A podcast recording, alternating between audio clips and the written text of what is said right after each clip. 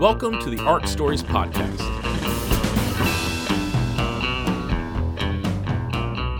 ARC stories are true, personal, and told in person at ARC Stories events by the people who lived them. Our podcast brings recordings of those stories straight to you for your listening enjoyment. I'm your host, story coach Chris Kinsley. Today, we're doing something a little different here on the podcast. We're still going to be bringing you two great stories, but these two are about as fresh as you can get them. They are both from our latest event just over a week ago. And the reason we're doing this is because that event was actually sold out, standing room only.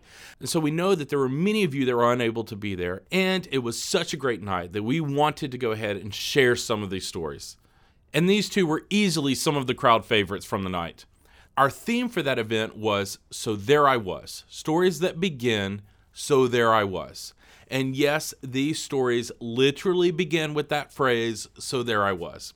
And the situations that these tellers find themselves in definitely have them asking, How did I get here? And in this first one, our teller is actually asking that question about a relationship. So without further ado, here's our first storyteller, Eunice Elliott.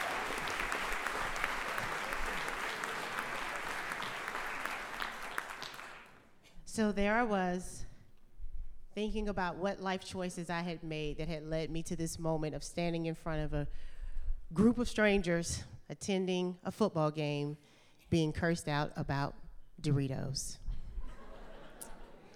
So, just to give you a little bit of background on me, um, I've always been known for making really good choices professionally. I worked at ESPN in Connecticut. I worked for the Tennessee Titans in Nashville. I moved to Miami, worked for the Orange Bowl Committee, worked for an agent in Atlanta. I was a publicist for professional athletes. I mean, I was a very impressively known type character. But somehow, in my romantic choices, I was also the one who had dated a homeless guy for three months before I figured it out. you know? Mm-hmm. I did. I did. In my defense, he was a stylist and he told me he was on tour, so that's why he always had luggage when he came to my house. Oh, so y'all, oh y'all would have known better. Okay, well, whatever. I'm also, um, I'm also the one who dated a car salesman who didn't have a car. But again, I was overwhelmingly known as a person who makes good choices and decisions. Give me a couple of mulligans here and there.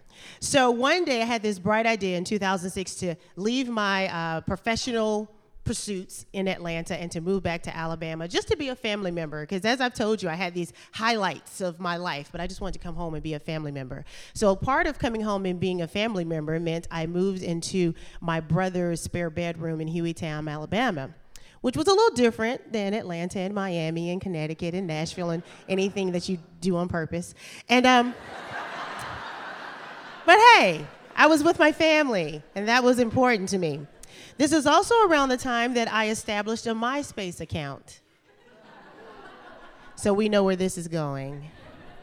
And so I'm figuring out MySpace, and you're finding friends on MySpace. And so I connected with a gentleman who we just kind of start talking to each other on MySpace. And so he invited me out to meet him for a drink, and that sounded completely safe. This is pre Craigslist killer, right? And um, and so I met him at his favorite spot, which was Applebee's in Homewood. Now, here's the thing. Here's the thing. So I've told you all these high profile things I had done, and none of those situations that I had ever been in had led me to a great love. You know, I dated really high profile people and celebrities and athletes and actors and coaches and financial advisors, but none of them worked out. So the fact that this guy that I met on MySpace invited me to Applebee's was, in that moment, refreshing. This is nice. So we met at Applebee's. He was taller than me. And so I thought, hey, this could be love. you know, don't really require much. And so we sort of pursued a friendship, and then that kind of turned quickly into something more than a friendship, somewhat of a relationship. He became my moderate to intermediate significant other in a short amount of time. But keep in mind, the alternative to hanging out with him at Applebee's is hanging out in my brother's spare room in Hueytown, Alabama, which wasn't bad it just wasn't as good as Applebee's because they had they had alcohol and appetizers. All right, so you know, when you go into a relationship, you realize you're taking baggage with you in situations. And all of us, if we've ever tried to date, we suffer from some form of PTSD. And um, his seemed to have been he was very quick to kind of just go off. You know, he had a very quick trigger. So we could be talking about something that really did not amount to much. And the next thing I would know, he was railing, like just screaming and just upset. And I'm not a person that does that. I don't like to argue. I don't like to fight. I would much rather just forget I ever met you and never see you again in life. and I've been told that that's marriage. You got to just stay there, right? Okay. So that's, that's why I've never been married. I'm like, so I have to like him every day? So, um, Everything's not for everybody. So, um, so the first time this guy went crazy on me, you know, I kind of withdrew for a couple of days. And after a couple of days, I called him and I said, hey, you know, I'm not sure what you're used to, but I'm not really the kind of girl that wants to, you know, it's not really my thing, you know? And he says, You know what? You're right. Me and my ex girlfriend had this volatile relationship, so I'm just used to trying to defend myself and, and arguing. You're right. You did not do anything to deserve that. And I said, Okay, good. So we, we've communicated about this. That's not my thing. I don't respond well to a man's voice at a certain pitch right? I think a lot of that goes back to my father not being in my life, but let's keep this a light story, okay? let's keep it light. So a few weeks go by, we kind of rekindle the magic of our moderate to intermediate romance at Applebee's, and um, some other random thing comes up, and this guy goes off again. And this time I withdrew for a week. But again, I'm trying. I'm like, there's got to be something to this relationship thing that everybody else is figuring out. So if I've made this grand move to come back to Alabama, come back to Hueytown, I'm going to invest in this dude from MySpace it sounds weird telling it in hindsight, but you know, that's really the only perfect science, right? All right, so after a week of not talking to him, I reached back out to him and I said, Hey, so listen, I really don't respond well to that whole yelling and screaming thing. You remember that time I told you that? He's like, You're right. I'm so sorry. I said, Well, let's just do this, because, you know, let's just communicate. I said, let's do this. So if you ever like scream at me again, let's just say we have effectively broken up and we won't ever have to talk again, okay? And he's like, whoa, what? I was like, yeah, let's just say right now, if you ever do it again, we'll just break up. But that'll be the breakup. We won't talk about breaking up. That will be the breakup. Okay? That'll be it. We'll be done that day, that moment, that second, okay? So he agreed. So I said, cool. I'm sure this won't happen again. So I don't know if you guys are familiar with the Magic City Classic. It's a huge, huge football game. And so, in all these years that I had moved away, I had not been able to be here to attend the Magic City Classic. And so, this is my first year back in Alabama. And so, I said, Wow, I want to go to the Magic City Classic. So, I say to this guy, Hey, do you want to go to the Magic City Classic? He said, Sure. And just so happens, one of my good girlfriends was going to tailgate, which is really the magic of the Magic City Classic, is the tailgating. And so, she had gone in with some friends, her and her husband, and they had a tent they had purchased, and they had the, the space allotted, and a porta potty and a DJ and food, and they invited us. And I was like, oh, this is going to be great. Not only am I invited to a place that has a porta potty, but I actually have a date because I'm chronically single, and I actually have a date that's taller than me to come to this event. So, um, along the way of getting to know this guy, you know, there were some things, you know, he wasn't like, you know, he was employed. I don't know if it would be gainfully employed. Right, he had a job. Um, he didn't have a car, but you know what? I've had guys have had three cars that didn't like me, so that's not really a big deal. He didn't have a car, and um, he didn't have a cell phone. But listen, this the thing is, he we could communicate on MySpace, and then the gas was off in his house, and he would warm up his bath water on a hot plate in a pot. But you know what? I think what we should do, we should stay focused on this because I feel like you guys are judging me more than him. So this is about him and his bad choices, not mine right now. So, anyway, I'm excited. I have a date going to the Magic City Classic. So, the guy, he worked for um, Pepsi. That was his job. And his job was, um, I mean, it wasn't like in marketing or, you know, sales. He was the guy that put the Pepsi on the shelves in the store. Okay. So I said to him, I said, hey, maybe when you're in one of your stores today, could you just grab some things for us to take to the tailgate? You know, maybe some chips, some sodas, some bread, something like that. Because I don't know how it is, you know, in your world, but I have friends that if I show up, and I eat things I didn't bring, they're like, hold up, how many plates she gonna fix? And I didn't want to have that happen. I wanted to come bearing gifts. So he brought um, he brought um, two loaves of bread. He brought some plain potato chips, and he brought some sodas. I don't remember, but I'm assuming they were Pepsis out of the back of the truck that he didn't actually pay for. All right. So we go to the tailgate. We're eating, we're drinking, we're dancing to the DJ, we're peeing in the porta potty. We're just having a great time, right? We're having an amazing time. I'm like, this is a successful night for me. I have a date, I'm eating, I'm drinking, I'm at the magic. This is good. This is why I moved back home, okay? And so the evening is ending, and guys, it's like so many people out here at this event, and so it's just people hanging out. It's getting dark, and so it's like we're tired. We've had a good time. Yeah, let's call it a night. Okay, great. So as we're walking away from the tailgate, we tell my friends goodbye. Thanks for the invitation. Had a great night. We're walking. Um, I parked a couple of blocks away, and so we walk into my car, and he says, um, "Man, nobody really ate any of the stuff we brought." And I thought, wow, that's wildly unattractive. I said, well, we ate stuff we didn't bring, so it all equals out, you know? So walk a few more steps. And he says, man, like, I don't even have bread at the house. I want to go back and get that bread.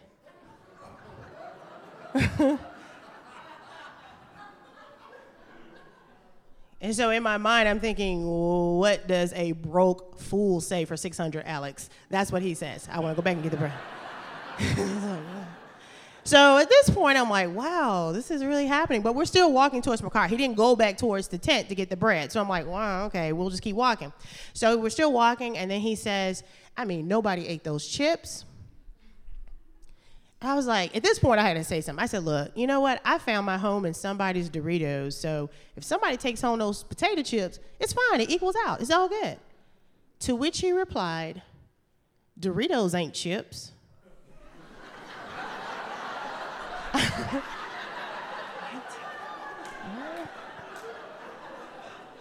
I can accept you not having a car, a phone, no hot water in your home. I can accept you questioning, you know, your, your birth, maybe not even loving your mother, but Doritos ain't chips? what kind of idiot have I been kissing in the mouth? What, what, what is happening right now? My gosh.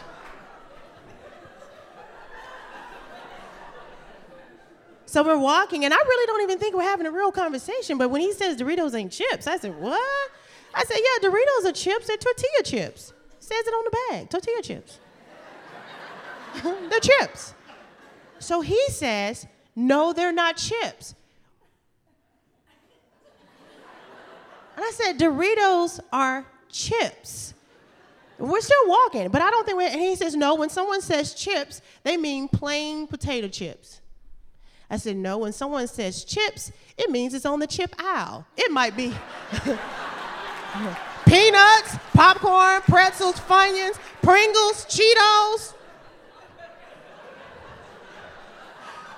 Pepsi is on the chip aisle. You should know this. if it's on the chip aisle, it's a chip. Again, I really don't think we're having a real conversation walk a few more steps. The next thing I know, he starts cussing me out. I would say what he said, but I signed that paper to say they can play this on the radio and they got the FCC and all that. So I don't want to be bleeping out stuff. But anyway, he curses me out. He was six six, so he was flailing and cursing me out. It was this really big scene. And so, and after he curses me out, He stumps off down the street, leaves me, and it's like dark outside. I'm walking, and of course, all these people are around looking around, like, oh my God, who is? And I looked around too, like, who was that? Who was? Did you see that guy? Who was he with? Oh my gosh, what happened with him? What's happening? Who was that? Wow, weird. So as I'm walking a couple more blocks to my car, I said a little silent prayer and I said, Well, baby Jesus, that was dramatic, but thank you for a way out. Because remember, that means we just broke up. we just broke up at the Magic City Classic. So I walk a few more blocks to my car. I know I'll never see this person again. I'm so relieved. And then I get to my car and he's standing at the passenger side of my car. And I had never been in a situation like this before, you know? I don't know how to handle somebody who's acting like this. So I get in my car, I crank up the car, I don't unlock his door, and I'm sitting there thinking, you know, what would Jesus do? I don't, I don't, I don't know. I don't know. So I sit there for a minute and then I unlock the door and he gets in the car. And he's still just kind of huffing and puffing. And I say, I'm sorry. Were we talking about chips? And he's just screaming, just take me home. Just take me. And I said, I can't move the car. I don't know what's wrong with you. I, I can't drive with you acting like this. Are you drunk? Did you get stung by a bee? Like, what's what's going on right now? And he said, You don't always have to be right. Just let me be wrong. And I said, Oh, this is about your childhood. Okay. Okay. This isn't even about me or these Doritos right now. So anyway, I told him I couldn't move the car. He gets out the car like he's, I guess he's gonna walk home now. I don't know. So he's walking off, and then I remembered, oh, wait, wait, wait. And I opened the door and I said, Hey, Joseph. Wait, I didn't check the room to make sure he ain't in here. But I said, Joseph. Um, and so he turns around because he thinks now I want to engage and have this big cussing out thing, like, you know, this drama thing he's used to. And I said, hey, let me get my phone because I told y'all he didn't have a phone and I had let him borrow one of my phones. Again, don't judge me. This is about him. I had two phones. Okay. And so he, he takes my phone and he throws it at me. And I'm like, oh my God. So, but he throws like a girl, so it hit the ground. Okay. So I pick up the phone, I get in the car, and I kind of collect myself, and I'm watching him walk away. And if you ever seen like a nature film or something with like a baboon, and you know the baboon is walking, and all you see is just like the pink ass on this baboon. I just saw his, he was just showing his ass. And as he walked off, I thought, well, that's another relationship gone, another story I have to tell about how it didn't work out. But all I really, really was thinking was, please don't let him go back and get that bread. Thank you. Eunice Elliott is the traffic reporter for NBC 13 WVTM. You can find her each morning on Today, Alabama. Learn more at her website, euniceworld.com. Now, we don't all have stories about being accosted over Doritos, but we do all know what it's like to struggle in trying to find love.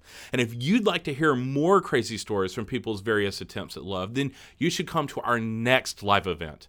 It's coming up later this month on February 27th at the Avon Theater here in Birmingham, Alabama. Now, as I mentioned earlier, our last event completely sold out, and we expect this one to be the same. So if you want to be there, why not Get your tickets ahead of time. It guarantees you entry and it is super easy. You can find all the details at our website, arcstories.com. And we're actually still looking for a few storytellers. So if you have a unique story about your own search for love or something having to do with relationships, then we'd love to hear about it. Just go to our website, arcstories.com, click on the story portal, and let us know what it is. And who knows, maybe you'll be featured on our stage and in our podcast in a future episode.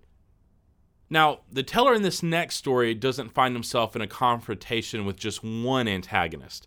Instead, he's literally swarmed by hundreds, maybe even thousands. You'll see what I mean in just a moment. Here's storyteller John Langford.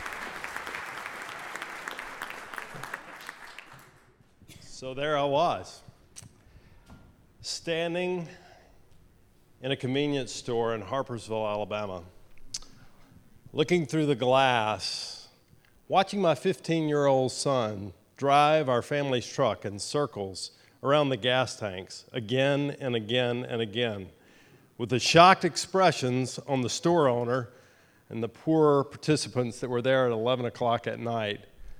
realizing that there was a swarm of bees continually following that truck all through this convenience store. And, and I scratched my head in amazement and said, How in the world did I get here? Well, it began innocently enough, I must tell you. And that was if any of you have ever seen the, the, the story from Disney called the Bee Movie, several have. So it was an innocent story, right? I mean, you saw the bees and you saw them in their best state of harmony. You saw a beautiful community. You saw societal love and um, cross crossover between education and uh, and working together. So, as Taylor just introduced, you would think those things would be interesting to me. So, my wife and I were sitting there with our popcorn watching this, and suddenly it dawned on me our family is just at the intersection of life that we need this kind of harmony. We need this kind of purpose. We need this kind of reason to work together. So much like most of you would have thought, the obvious answer was we should actually get some bees. And so then it was just a matter of how, right? Which in the world that we live in today is really not that difficult. I mean, the God of Google can come up with answers on anything at any given moment, and so that's where I started. I had some historical perspective here. My father had actually raised bees when I was a small child. Now, what I remember about that was he had this incredibly cool stormtrooper kind of suit that he wore and walked through the yard. I don't remember if he was running or bees were chasing him or what, but I do remember the suit. And I thought, well, that's, that's got to be part of the deal. And as I did my research, it, it, became clear that you actually could, could just order bees. I mean, you literally, there's a guy up on Sand Mountain that's kind of the bees are for the state of Alabama, and you could order the bees from him. And, and, and then you get a box, basically. They call it a hive, but it's a box. And so you set it up, and, and, and there's an accessory kit. You can order it. it had a product number, it had everything you needed. So the more I thought about it, the more I talked to my wife about it, I'm like, God, this is as simple as falling off a rock. I mean, we can do bees. And so, sure enough, with a few keystrokes and a Visa card, we were in the business of keeping bees. Now, as I thought more about it, the story really got better because not only had I stepped into this very simple hobby, but my children were going to benefit in such incredible ways. Our daughter, Sally, was getting ready to go to college, and I said, Sally, if you have beekeeping on your resume coming out of college, I said, What law school in their right mind is not going to put you at the top of the stack when they see your resume, right? Sadly, I found out the next day she'd had a side conversation with my wife, Laura, and, and had asked to be a conscientious objector to this whole bee project. So I was really not deterred, though, because the cherished apple of my adventurous eye was my son, Peter, who at the time was about 10 years old. And Peter and I were always in adventures of one kind or another. And I thought, this is perfect. We are getting ready to ride the white waters of adolescence. What could create a bonding experience like a man and his bugs with my son Peter and I as we work with these bees? So suddenly it was even clearer than it was before that this was God's answer to our future. And so, um, so in a matter of about a month, the bees arrive. Now, the apparatus, I need to tell you a little bit more about that. A bee suit actually is it's a coat it covers you from, from, from banded armbands uh, up to your head. There's a hood on it that has a, a, a, polyester screen on the front. That keeps obviously the bees from coming inside. You wear gloves. You, it recommends that you wear these kind of baggy pants, right? So the bees don't have immediate access to places you don't want. And, and so I pretty much felt totally self protected with this, uh, this whole kit that I got. So uh, you had to learn how to smoke bees. Now, that's a process of smoke creates calm in bees, much like smoke of some kinds, create calm in, in humans. and so, so in bees, you don't have to spend quite as much on that smoke. You actually can just burn some rags or some, uh, some sawdust and it works just fine. So I got my smoking gun. I had, uh, oh, the, the magic serum that you have to make, which is sugar and water, and set that up for feeding the bees. So all things were going swimmingly as we started our beekeeping adventure. Roll the tape forward about three years. In a word, well, starting with the fact that adventures of beekeeping went up and down, uh, we were probably three or four thousand dollars into this project now. Our 14 jars of honey had amortized out at about $400 a jar.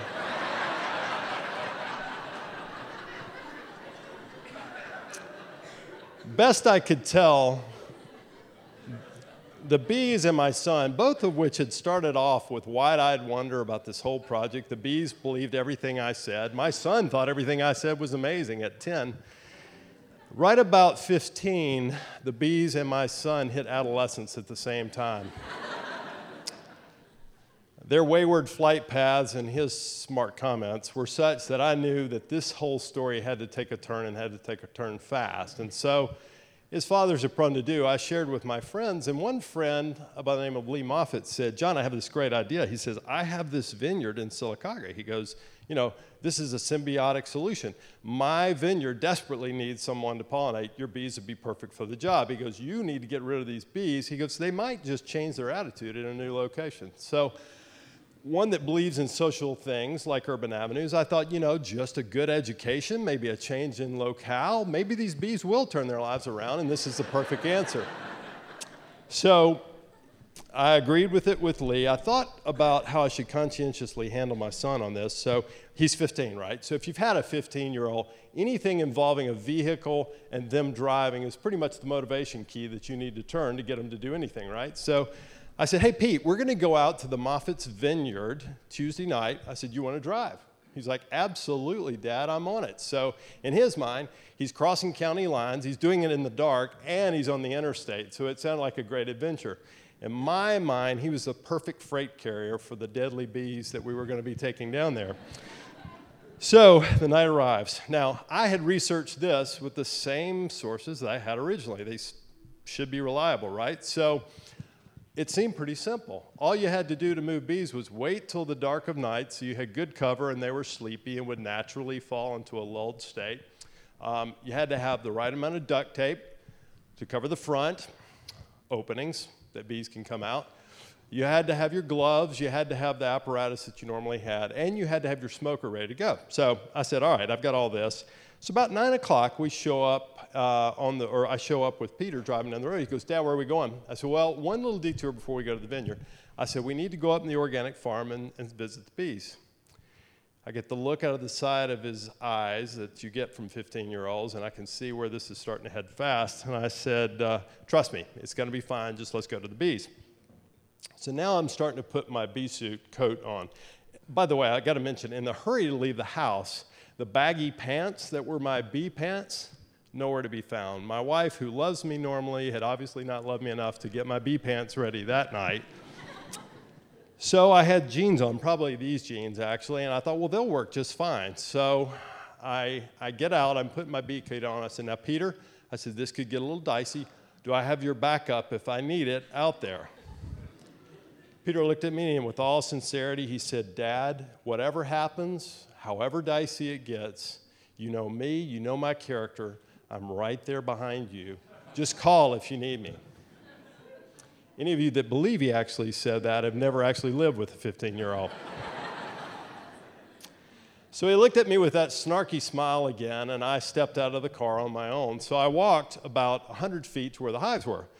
Well, again, the right smoke, the duct tape, I was ready to go. I started smoking the hive. Everything seemed to be going well. I noticed, though, that some of the uh, some of the Jedi flight that came out to check initially what was happening with me being there uh, must have reported back to base because the the voice of the bees was starting to go up, and the duct tape was having to go on faster and faster. So as I got about my fifth round of duct tape on, I looked over at Pete and said, Hey, I might could use your help, buddy. All I saw was eyes pressed up against the glass with this wide eyed look. So I then think, all right, I've got to get the top on quickly. Now, the top of a beehive is critical because if you lose the top of a beehive, you've lost all the bees. So I start putting the duct tape across the top. Well, I'm starting to notice now the average population of a beehive is six to 7,000 bees. And so, given the seasonal adjustments and where we should be, there was probably about 3,000 bees outside the hive with me by now. So I'm thinking, you know, this is a little different than I remember the Google report being on how this was going to fly. So I look back at Pete and I say, hey, buddy, really, I might need some help about now. At that point, the windows roll up and the headlights go off. so I think, okay, this is it. I really am on my own. Well, there was one other slight miscalculation. Bees by themselves in a hive weigh about 40 pounds. Well, these bees have been producing honey for about six months. So the actual weight of the hive was somewhere near 100 pounds. So I've been working out, fortunately. I thought, well, I can probably do this. So I, I, I, reach around the hive, and if you're getting a mental image of like a, a bear walking through the woods with my hive, that's a lot of what it looked like. So I pick the hive up, I start walking toward the cart. Now I'm starting to cuss my son as I best can because I can, I can feel the stings that are coming through the mask on, on the hive. Now, I had a headlamp to the credit of my intelligence, which would make sense to see the bees, right? Well, the problem was with the hive crushed up against me like this, the headlamp and, and the mask were pushed up on my face like this. So it was easy access for the bees. Now, the swelling over the next few days wouldn't really tell whether it was eyebrows, nose, or my forehead that they hit first.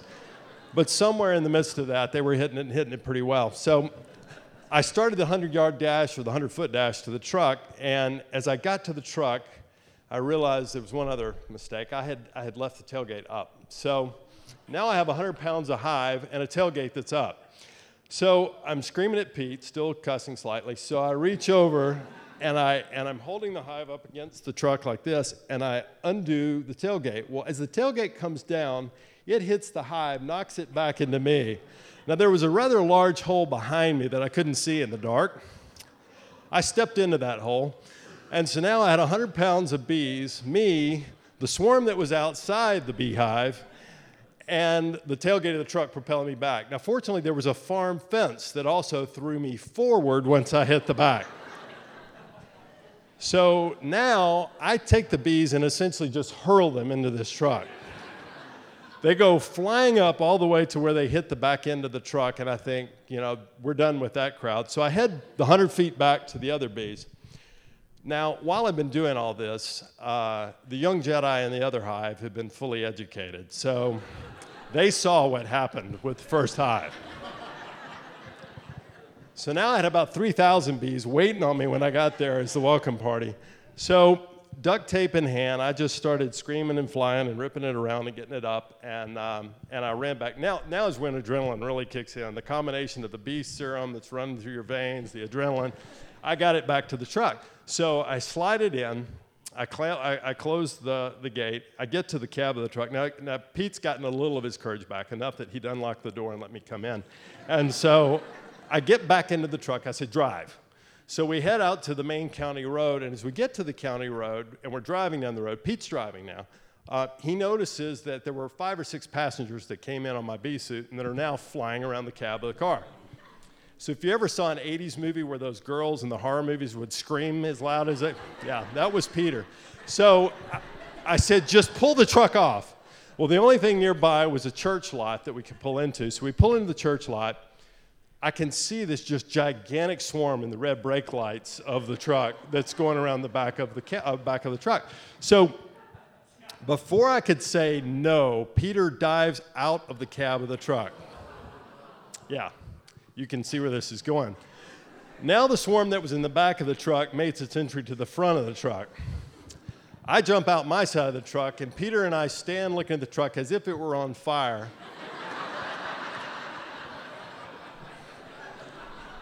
And realize that the bees have just taken our truck.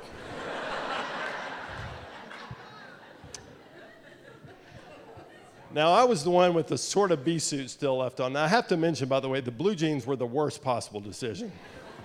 the attacks had hit below the waist a lot faster than you would think. So I crawl my sore body back into the truck, and I think, all right, here's the solution. I'll use the, the smoke gun and centrifugal force. We'll roll the windows down, and I'll just start doing donuts around the lot of this church parking lot. And between me swatting and centrifugal force, we'll get as many of them out as we can. Well, believe it or not, it worked. I got probably all but five or six out. So I scream at Peter. He starts driving. And the deal with Lee was uh, that I would call him. I said, I'll call you when it's time to head to the vineyard. So I call him. I have a panic in my voice, plus the, the serum from the bees is starting to swell my tongue. So I said, I said, Lee, get the Benadryl and water and get the hell to your vineyard now. So we start driving down the road, and he obviously heard me well because he's flying along out of his house. I see his car pass, and at first it's this look of concern because the swarm of bees stretches about a quarter of a mile behind our truck now. But but then it's this look of horror because he can see the conversation that's going on between Peter and I. So I get a text from his son, Pierce, and he says, Dad forgot the water. So I'm like, well, I've got to have water to take the Benadryl. So I said, all right, Peter, here's the deal. We have to stop at a gas station. so we get to Harpersville and we pull into this gas station. Now, we had the technique down. Peter had seen me do it in the church parking lot, right? So I said, You're driving. I said, I'm going to jump out just as soon as we get to the door of the convenience store. I said, You keep driving and drive as fast as you need to so that the bees don't catch up. So as I jump out into the convenience store, the horror that was on the look of the poor convenience store clerk and the people that were there was beyond imagine. But um, they still took my $2 for the water. I thanked them. I watched my son. Now, Lee had pulled up by this point. His son and he were laughing so hard in their truck that I wasn't sure the Benadryl was going to get to me at all. So I text him saying, just throw me the damn Benadryl. And so as soon as I run out, he throws it out a window. I grab it just as Peter's truck comes flying by. He kicks the door open. I dive in, and we're off again with bees still coming out of the gas station. We made it to the vineyard. I had consumed enough Benadryl at that point that I'll never be quite sure exactly what happened in the vineyard. I remember vaguely putting the bees in the Cabernet section, to which I then find out they need to be in the, the Merlot section. And so, as I got through the field and I had barely crawled, carrying these, these hives to the new spot they were supposed to be, I turn around and Lee says, Don't panic now, but did you ever see in the movie Indiana Jones and the Temple of, the, of Doom where the tarantulas were all over his back? That's the bees on your back right now. So, sure enough, there were thousands of bees on my back at that point. And again, the stupor of the Benadryl kicked in. All I could remember was my second grade teacher talking about stop, drop, and roll when you caught on fire. So there was high grass all through the vineyard, and so I thought, I'll just roll through the grass. And so as I rolled through the grass, almost in slow motion, the recognition came that this could be the lowest of lows of my time as a father.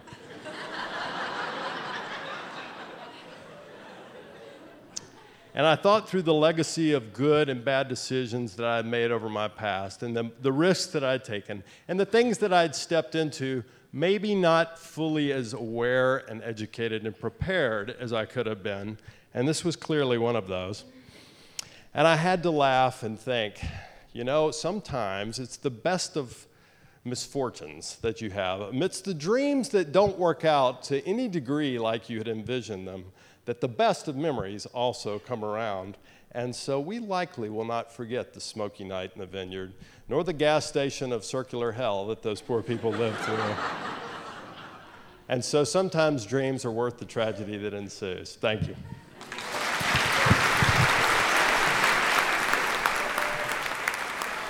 John Lankford is the founder and president of both the Parnassus Group and Urban Avenues. You can find him on Twitter at JB Lankford.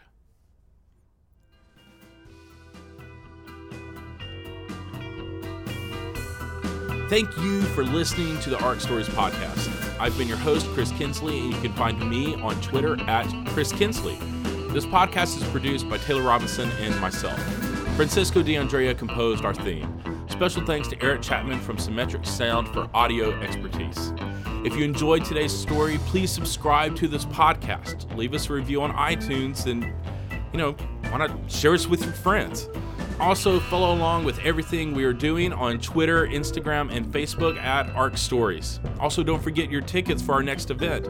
Again, they are available on our website, arcstories.com. There, you can listen to other stories, stay up to date with all of our events, and even submit your own story to tell. After all, we are always asking, What's your story?